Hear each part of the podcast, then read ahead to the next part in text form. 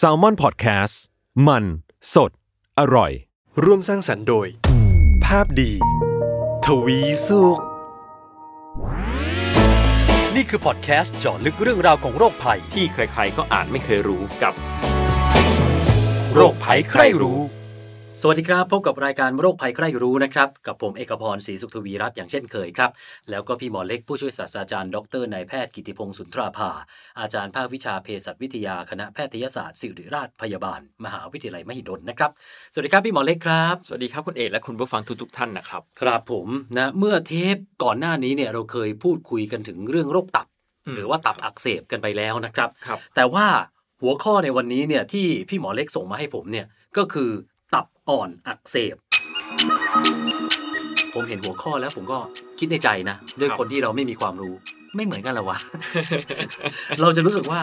เออตับกับตับอ่อนมันน่าจะเหมือนเหมือนๆกัน ครับ ด้วยความที่ชื่อมันคล้ายกันมั้งเราก็คิดว่ามันน่าจะทำหน้าที่อะไรที่มันคล้ายคลึงกัน ดังนั้นวันนี้เราจะมาทำความเข้าใจกันให้มากขึ้น ครับ ว่าตับอ่อนคืออะไร ตับภาษาอังกฤษเนี่ยคือ liver ใช่ครับ แล้วตับอ่อนนะฮะ แพนเครียส โอ้มันไม่ใช่แบบ soft liver จริงๆแพนเครียสมันมีที่มาของ ครับ ชื่อนะครับ ครับ แพนแปลว่าหมายถึงทั้งหมันถึงเป็นทั้งหมดอะแล้ว แพน Creas คือ มันทั้ง ออ หมดลเออออแล้วก็เครียสเหมือนกับเป็นเฟรชก็คือเนื้อสด ก็คือเป็นเป็นก้อนเนื้อสดใหญ่ๆแดงๆเพราะมันเป็นสีแดง ครับ ๆเออมันเป็นที่มาเป็นพันปีแล้วแหละชื่อเนี้ย อืม เรียกกันมานานละ ครับ เออ แต่พูดถึงตับอ่อนเนี่ย มันอยู่ตรงไหนอะ เออ ตรงนี้แหละ คนจะไม่ค่อยรู้จักใช่ไหมคือส่วนใหญ่จะนึกถึงแต่ตับ อืม แต่เขาว่าตับอ่อน จริง ๆ คนละเรื่องกับตับเลย มันคนละส่วน คนละอวัยวะเลย ไม่เกี่ยวเลยใช่ไหม ไม่ ฮะ คือทุกทุกอวัยวะเกี่ยวข้องกันหมดแหละ แต่ว่าเกี่ยวกันในแง่ไหนนะฮะ ตับกับตับอ่อนมีความเกี่ยวพันกันเล็กน้อยนะครับ ก็คือส่วนของการย่อยอาหารนะครับ อืม ตับมีเมื่อกี้อ่าจริง ๆข่าวก่อนนู้นเคยเข้าคุยกันเรื่องตับใช่ไหมฮะ ว่ามีหน้าที่เป็นร้อยเลยนะฮะ ครับ หนึ่งในนั้นอ่ะ ตับจะสร้างน้ำดี อืม แล้วมันหลั่งทางท่อน้ำดีลงไปที่ลำไส้เล็ก ครับ แล้วท่อน้ำดีเนี่ยมันจะเชื่อมกับอีกท่อหนึ่ง อืม นะฮะเป็น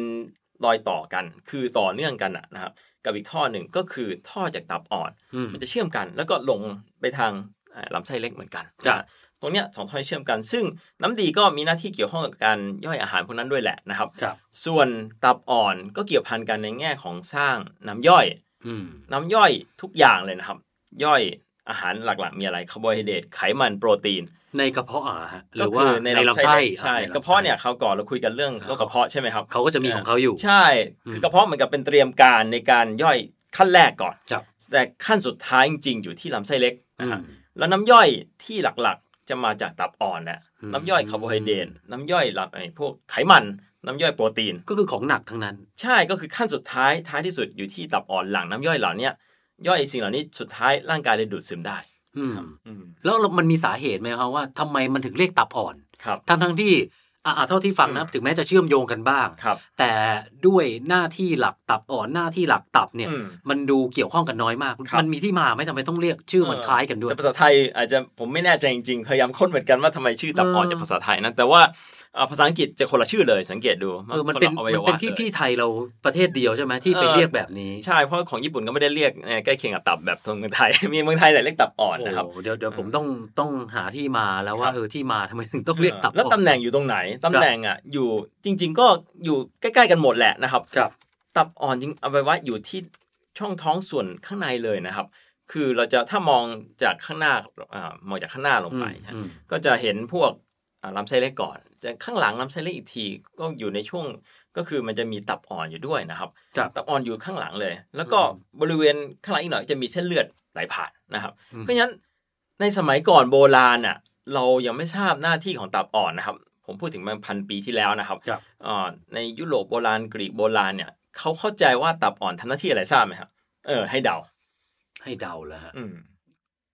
ถ้าให้เดาอยู่แถวๆนั้นก็คงเกี่ยวกับของเสียเกี่ยวกับอะไรหรือเปล่าฮะ ครับ น่าสนใจคือเขาหาอะไรไม่เจอจริง ๆ เออ พยายามหาคนเนี่ยพันปีที่แล้วนะฮะเขาดูตำแหน่งมันเป็นหลัก อืม เมื่อกี้ผมบอกว่าด้านหลังของตับอ่อนจะมีเส้นเลือดยุบยับ อืม ไปหมดเลย อืม เพราะฉะนั้นคนสมัยก่อนเลยคิดว่าตับอ่อนเนี่ยมีหน้าที่คอยเป็นเหมือนกับเกราะป้องกัน เส้นเลือด ไม่ให้มันถูกกระแท ก เหมือนปั๊มเปอร์ลดแรงกระแท ก เออประมาณนั้น กันชนอะไร มันหมอนที่คอยอุ้มชู พวกเส้นเลือดใหญ่ ๆ ที่มันอยู่ เนี่ยยุบยับไปหมดเลย เป็นหน้าที่ที่ไม่มีอะไรสลับซับซ้อนเลย ใช่ เออ คนสมัยก่อนคิดกันอย่างนั้นนะค ครับ รับ จนเมื่อร้อยกว่าปีที่แล้วถึงทราบว่ามันทำหน้าที่หลังน้ำย่อยทั้งหลายเนี่ยแหละนะครับ อื อื ม ม ครับเออนะก็เป็นที่มาที่ไปที่นะไม่น่าเชื่อนะว่าคิดกันก็เป็นแค่ตัว เป็นรถแรงกระแทกเฉยๆนะฮะ ครับ แล้วอ่ะเรามาเรารู้หน้าที่มันแล้ว ครับ แล้วเรามาพูดถึงโรคภัยที่มัคนรับ จะเกิดขึ้นกับเจ้าตัวตับอ่อนบ้าง อืม มันมีอะไรบ้างฮะที่เป็นสาเหตุหลักๆของมัน อืมโรคที่เจอได้บ่อยๆ มากๆ คือตับอ่อนอักเสบเนี่ยแหละที่คุยกันวันนี้เนี่ย ครับ นะครับตับอ่อนอักเสบจริงๆมีแบ่งเป็น 2 อย่าง คือเฉียบพลันกับไม่เฉียบพลันคือเรื้อรังนั่นเองเฉียบพลันกับเรื้อรัง ก็วันนี้เนี่ยเรื่องเฉียบพลันแหละเพราะไอ้กระตับอ่อนเรื้อตับอ่อนอักเสบเรื้อรังเนี่ยจะพบได้น้อยเหมือนกัน แต่สาเหตุก็ใกล้เคียงกันแหละนะครับ คือตับอ่อนอักเสบเฉียบพลันเนี่ยมันเกิดจากเออให้เดาดีกว่า ผมยังไม่บอก ตับอ่อนอักเสบเฉียบพลัน เข้าวก่อนเราบอกว่าโรคตับอักเสบเกิดจากอะไร ตับอ่อนอักอ่ะ ตั ตั บบ อั อั ก ก เส เส บ บใช่ไหม หลัก ก็ ๆ มีไวรัส ไวรัสใช่ไหมเออแล้วคิดว่าตับอ่อนอักเสบเกิดจากอะไรฮะ ไม่รู้ตอนนี้ผมก็ต้องเดาไวรัสเพราะชื่อมันเหมือนกัน เออไวรัสมีส่วนแต่น้อยมากๆ มี น้อย มี ใช่ไหม ไวรัสบางประเภทจริง ๆ ที่ก่อ ครับ ได้ แต่น้อยจนแบบแทบหายากมากแหละ หลักๆมี 2 อย่างนะครับ ครับ คือเกี่ยวข้องกับตับละตอนนี้นะครับ ก็คือมันจะมีอันหนึงเขาเรียกว่าเอ่อนิ่วในถุงน้ำดีนะครับ นิ่วในถุง เอ่อ น้ำ เดี๋ยวเราค่อยพูดกันตอนต่อไปเดี๋ยวาเรื่องนี้ ครับ เรื่องพูดอีกตอนหนึ่งใหญ่ๆ แต่นิ่วในถุงน้ำดีเนี่ยแหละ มันจะเป็นตัวก่อโรคตับอ่อนอักเสบได้ คือนิ่วในถุงน้ำดี ชื่อมันก็บอกมันเป็นก้อนที่อยู่ในถุงน้ำดี ครับ ซึ่งถุงน้ำดีอยู่ใกล้ๆตับนั่นแหละ ครับ มันวัน ซึ่ง ดี ตับ คืน ผลิตน้ำดี ใช่ อ่า แล้วตับผลิตน้ำดีมันจะเก็บไว้ในถุงน้ำดี ครับ แล้วในถุงน้ำดีจะจะมีโรคโรคหนึ่งที่เรียกว่านิ่วในถุงน้ำดี แต่นิ่วในถุงน้ำดีเนี่ยมันจะมีขนาดเล็กขนาดใหญ่ อ่ะ ถ้าขนาดบางทีเล็กมากแล้วมันหล่นลงไปลงไปท่อเนี่ย เมื่อกี้ผมบอกว่าท่อ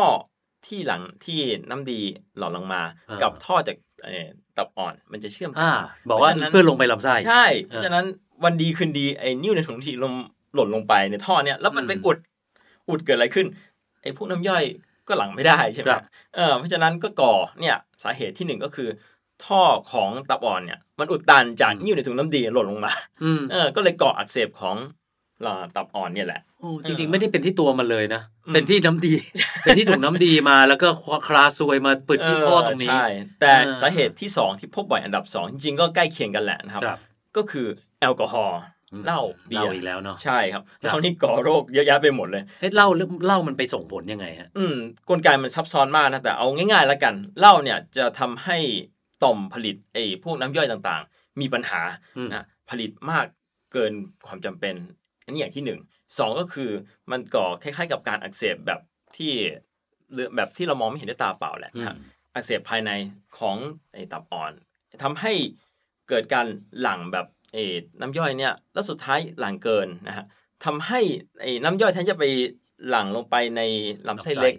มันก็เยอะเกินไปทำให้ย่อยตัวมันเอง อ๋อ เออน้ำย่อยย่อยไอ้ตัวตับอ่อนเอ อ๋อง ผลิตเองแล้วก็ ใช่ หาทางไปไม่ได้ก็เลยทำลายตัวเองย่อยตัว มัน เอง เยอะเกินไปนะค ครั รับบแล้วก็เกิดการอักเสบภายในด้วยนะครับ อืม ทำให้กลไกของการหลั่งมันผิดพลาดไปหมด ครับ ทำให้แทนที่จะมันคือน้ำย่อยไม่ใช่หลั่งตลอดเวลานะมันจะมีจังหวะในการหลั่งก็คือ เมื่ออาหารลงไปลำไส้เล็ก มันถึงจะสร้างแล้วก็หลั่งนะฮะ อืม มันเป็นกลไกตามธรรมชาติ อืม แต่ว่าแอลกอฮอล์เนี่ยไม่เลยครับ มันจะกระตุ้นให้หลั่งให้หลั่ง จนผิดปกติทำให้ย่อยมันเยอะเกินไปอ่ะใช่ไหมเอา ทั้งๆที่ ง่าย ไม่มีอาหารไม่มีสิ่งของหรือว่า ใช่ สารอาหารให้มันย่อย ๆ ใช่ครับ เออมันหลอก ย่ย มาอืม ย่อยตับอ่อนเอง ครับ เออประมาณนั้นแหละนะครับอืม แล้วไอ้ตับอ่อนอักเสบเนี่ย ครับ คนไทยเป็นเยอะไหมฮะ จริง ๆ พบได้บ้างนะตอนที่ผมเป็นแพทย์ใช้ทุนก็พบได้บ้างนะค ครั รับ บ ก็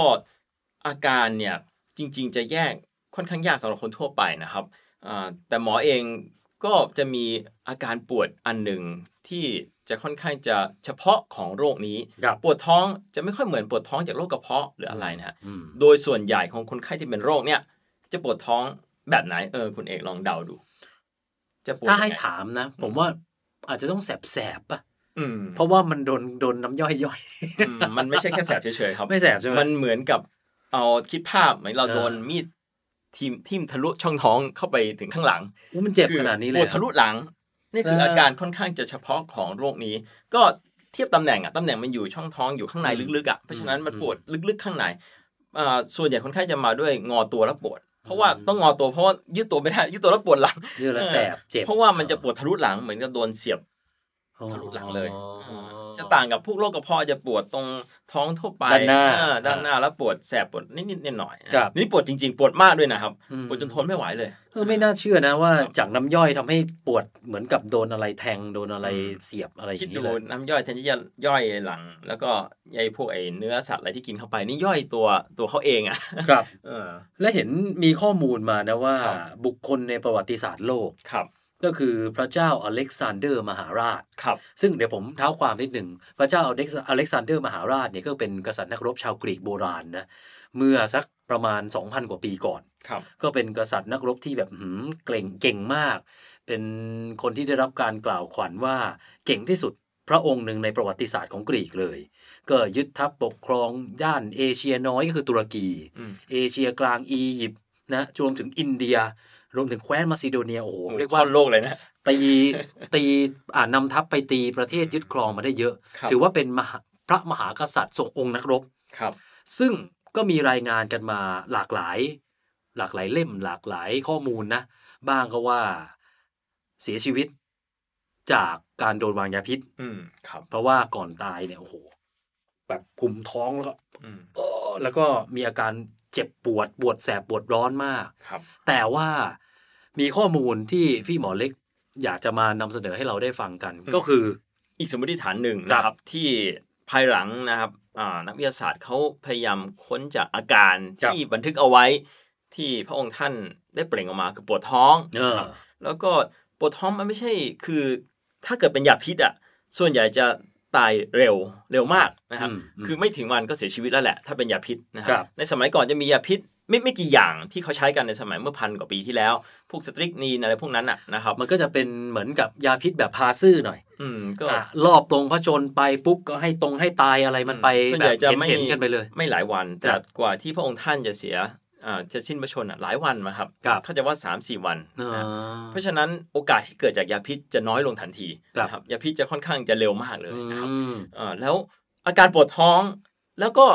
บวบอกอ่าบวกกับประวัติของท่านเนี่ยจะค่อนข้างจะดื่มสุราเยอะนะครับอ่าออกรบก็ดื่มเหล้านะครับ ก็ นักรบสมัยก่อน ใช่ นะ เมื่อกี้ผมบอกแล้วสาเหตุหนึ่งในสาเหตุหลักของโรคตับอักเสบคืออะไรเหล้า เรา ใช่ เพราะฉะนั้นการที่ดื่มเหล้าบ่อยๆ ดื่มเหล้ามากๆ สุดท้ายกระตุ้นให้เกิดตับอ่อนอักเสบ แล้วก็อาการที่พบได้ก็คือปวดท้อง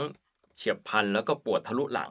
ปวดมากจนทนไม่ไหวนะอาการเข้าได้กับอาการที่พระองค์ท่านเป็นเลยนะภายหลังนักวิทยาศาสตร์หลายคนเลยคิดว่าเป็นไปได้สูงมากที่เป็นจากตับอ่อนอักเสบ อ๋อ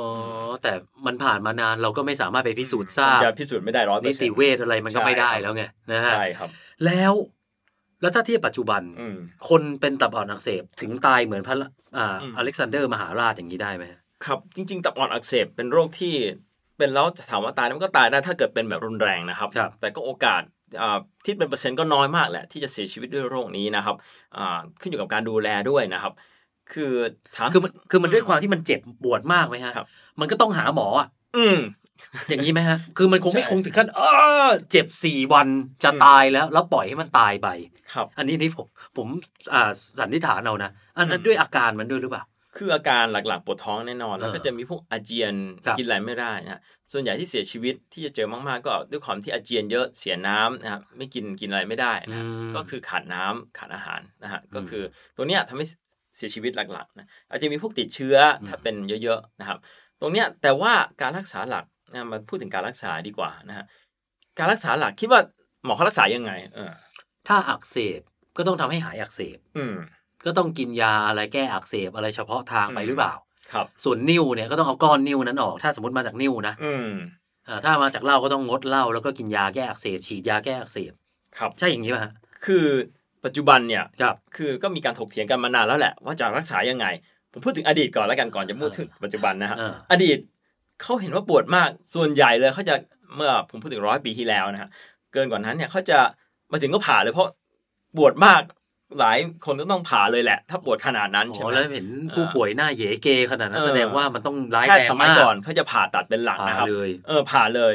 แต่พูดถึงร้อยปีที่แล้วอย่าลืมว่ายาฆ่าเชื้อก็ยาฆ่าเชื้อไม่มี เอเพอราะฉะนั้นโอกาสตายจากผ่าเนี่ยมากกว่าตัวโรคซะอีก แล้วแล้วผ่าเนี่ยสมมติผ่าเนี่ย อืม เขาผ่าทำอะไร เออ เขาตัดอะไรออกหรือ คือ อะไร เปิดช่องท้องปุ๊บอาจจะเห็นตับอ่อนมีลักษณะที่มันแบบเละพอสมควร เพราะว่ามันอักเสบเยอะเลยนะครับ อืม ก็คงจะตัด อ่าตับอ่อนส่วนที่ดูท่าทางจะไปไม่ไหวนะตัดแล้วก็อาจจะเย็บปิดอะไรพวกนั้นนะครับ อืมอืม ดูคร่าวๆจะเป็นอย่างนั้น แต่ว่าวิธีการแบบนี้มันอันตรายมากเมื่อร้อยปีที่แล้ว ครับ เหตุผลหลักเพราะว่ายาฆ่าเชื้อยังไม่มี อืม ยาพวกเพนิซิลินยังไม่เกิด อืม ฉะนั้นโอกาสที่ติดเชื้อเสียชีวิตสูงมากฉะนั้นคนไข้จะเสียชีวิตจากการผ่ามากกว่าตัวโรค ตัวโลก ใช่ครับ เอ๊ะ อืม เห็นเมื่อกี้พี่หมอบอกว่าตัดบางส่วน อืม ตับอ่อนนี่ฟื้นฟูได้เหมือนตับปะ ไม่ครับไม่ครับ ไม่ได้นะ คือถ้าตัดหมดไม่ได้ พูดถึงหน้าที่ตับอ่อน อีกอันหนึ่งที่ผมไม่ได้พูดถึง ครับ นอกจากสร้างน้ำย่อยก็คือ มันผลิตอินซูลินจำเขาวก่อนที่เราพูดถึงเบาหวานได้ไหม อินซูลิน อ่า อ่าเบาหวาน ใช่ครับ มันผลิตอินซูลินเพื่อลดน้ำตาลในเลือดใช่ไหมครับ เอาน้ำตาลไปใช้ในร่างกายได้ ตรงเนี้ยถ้าเราตัดหมดนะ เกิดอะไรขึ้น ร่างกายไม่มีอินซูลินตายได้นะครับ อืม คือจะตายก่อนที่จะไม่มีน้ำย่อยซะอีกนะครับ อ๋อก็คือตายจากติดเชื้อกับตาย เพราะเนี่ยไม่มีอวัยวะที่ผลิตอินซูลิน ใช่ครับ อ่า เพราะฉะนั้นเนี่ยการผ่าตัดเดี๋ยวปัจจุบันจะไม่ใช่วิธีหลักนะครับอ่าก็มีมีบ้างปัจจุบันก็มีนะครับ ถ้าเกิดติดเชื้อรุนแรงอาจจะต้องผ่าเพื่อเอาหนองอะไรออกนั่นอีกเรื่องหนึ่งนะ อืม แต่ว่าการรักษาหลักในปัจจุบันนะครับ จะให้รักษาตามอาการ อืม จะส่วนใหญ่ก็ให้ยาอะไรให้ยาแก้ปวดเป็นหลักนะครับ แล้วก็ให้สารน้ำพวกน้ำเกลือนะครับทดแทน แล้วก็รอดูอาการคนไข้ อ่าให้หายอักเสบเองเหรอหรือว่า ถูกต้องครับโรคเนี้ยส่วนใหญ่ก็จะสงบไปเองดีขึ้นเองเออ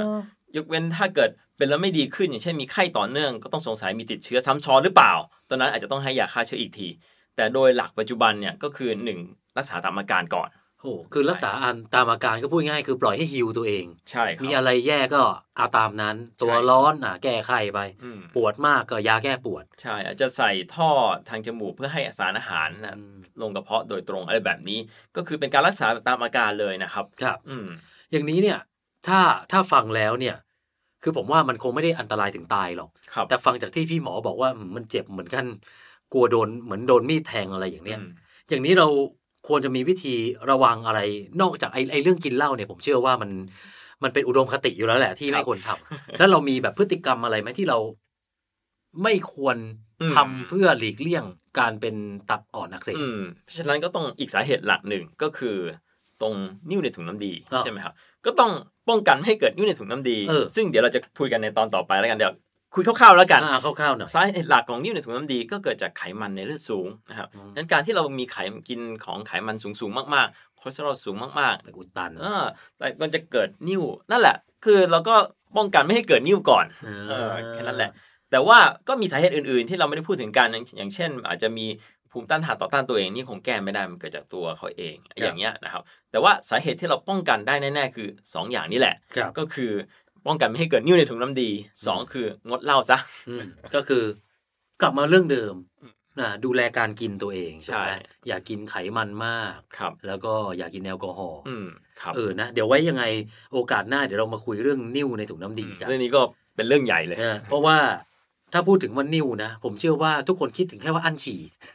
อ๋อ มันมันมันแวบขึ้นมาเลยไง เดี๋ยวนะ วเฮ้ยเป็นนิ่ว นิ้วนิ้วอย่า เออ ลืมว่านิ้วมีสองแบบนะครั อั บ นนั้นอั ที่ น คุณเอกพูดถึงนิ้วที่ไตนะครับ เมื่อกี้คือกระเพาะปัสสาวะกระเพาะปัสสาวะ เออนิ้วเป็นนิ้วที่ไตก่อน เอา เออ ไตก่อน นิ้วที่ไตแล้วก็อีกอันคือนิ้วในถุงน้ำดี อ่ามี มีสองนิ้วนะครับ เออ เออจริงๆมีอีกนิ้วหนึ่งด้วยนิ้วที่ทอนซิลนั่นอีกนิ้วหนึ่งมีมี อ่า สามถ้าพูดถึงภาษาไทยนะครับ เออ เราไม่เคยรู้เลยนะว่ามันมีนิ่วถุงน้ำดี นิ่วต่อมทอมซิน เออ เราจะคุ้นเคยแค่ นิ้วไม่รู้อะที่ไหนก็ไม่รู้อะแต่เป็นตอนฉี่อะ เออใช่หลายคนจะคิดแค่นั้น เออ จริง ๆ มันมีสองสามนิ้วนี่แหละที่ อ๋อ ที่ใช้ภาษาไทยเดียวกันนะครับ ครับ ครับ อ่ะยังไงเดี๋ยวโอกาสหน้าเนี่ยได้มาพูดคุยกันนะในประเด็นนี้ก็แล้วกันนะค ครั รับบ เอาละฮะวันนี้นะฮะก็ครบถ้วนกระบวนความนะครับ ใครมีคำถามอะไรอยากจะถามพี่หมอเล็กนะครับ หรือว่าติชมรายการเนี่ยส่งกันมาได้ เพจของ Salmon Podcast หรือว่าทางเพจของภาพดีทวีสุขนะครับ ครับ วันนี้เราสองคนลาไปก่อนสวัสดีครับ สวัสดีครับ